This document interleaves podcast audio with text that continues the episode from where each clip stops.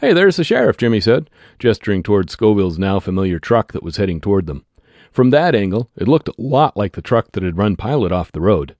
Scoville stopped in front of Jimmy's truck and climbed out of his own. He zipped up his coat, leaving the butt of his Glock peeking out a slit in the side, then walked over to the pair. "Bad?" he asked. Pilot shrugged. "Anything new on the case?" Scoville regarded him with his squinty eye. "You could say that." "Oh?" Pilot said. Scoville cut his eyes to Jimmy, who took the hint and went about the business of preparing to tow the car into town. "When you were up at Monticello last night, did you see anything unusual?" Pilot shuddered inside at the sudden change in temperature from the sheriff. "I never made it to the cemetery, Sheriff, remember?" The sheriff looked into Pilot's face as if his eyes were some kind of lie detector. "Oh, yeah, I forgot." Scoville's demeanor relaxed. He looked over his shoulder at Jimmy. "Why, is something wrong at the cemetery?" Pilot said. "No," Scoville said, taking a cinnamon toothpick from his pocket. "Not unless you count grave robbing." And with that, he slipped the cinnamon toothpick into his mouth and arched his eye at Pilot.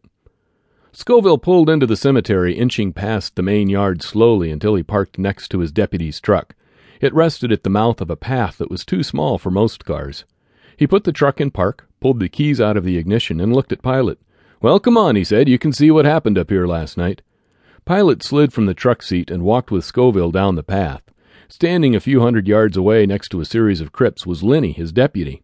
Lenny was a paunchy, bearded man. Pilot had not spoken to him much, but he'd seen him in town here and there, usually at the grocery store where Lenny went to pick up a suitcase of beer. "Anything new?" Scoville asked Lenny. The deputy shook his head, his beefy frame leaning against the largest of the crypts, his bulk obscuring the names of the dead inscribed on the outside. Pilot observed that the old door of the crypt had been ripped almost completely from its hinges and crumpled inward. "Crowbar?" Scoville asked. Lenny pointed to the lock where telltale signs of a crowbar or pry bar of some sort still existed. "Uh-huh," Scoville said, peering closer. "You concur, Mr. Pilot?" Pilot smiled mildly and nodded. "You think it was kids? Vandals? Just messing around?" "Could have been." Lenny handed Scoville a plastic Ziploc bag. Scoville held it up and peered inside it at a red and white Cross College Cougar spirit ribbon, the kind worn on letter jackets and sweatshirts at pep rallies and basketball games. He then handed the bag back to Lenny and pulled a heavy flashlight from the loop on his belt and switched it on. "Come on, Mr. Pilot, let's see if there's any tales from this crypt." Isn't this a crime scene?" Pilot sputtered. "I mean, shouldn't I stay out of there?"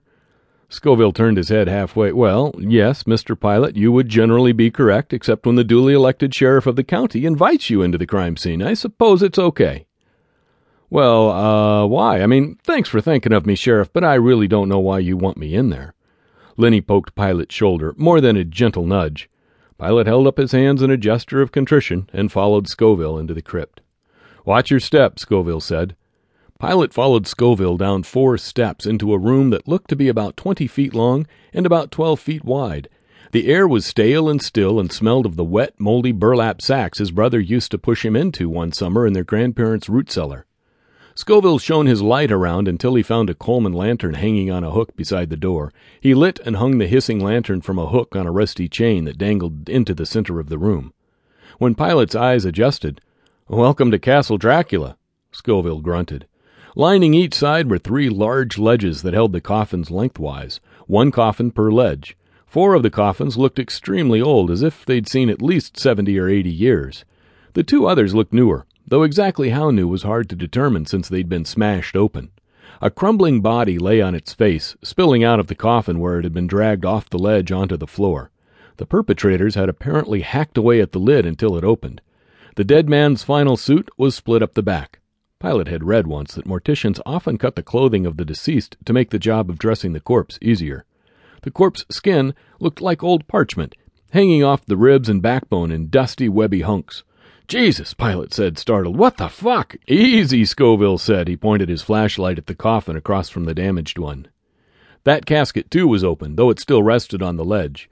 The corpse appeared to be that of an old woman. Steel gray hair clung to the skull, and a thin layer of skin stretched over it. The eye sockets had long ago sunken in. Her decomposition was less advanced than the man's.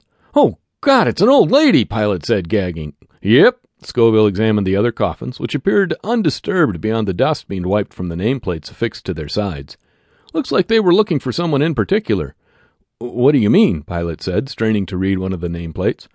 "Well, they apparently wiped the layers of dust off of each coffin looking for a specific one, see?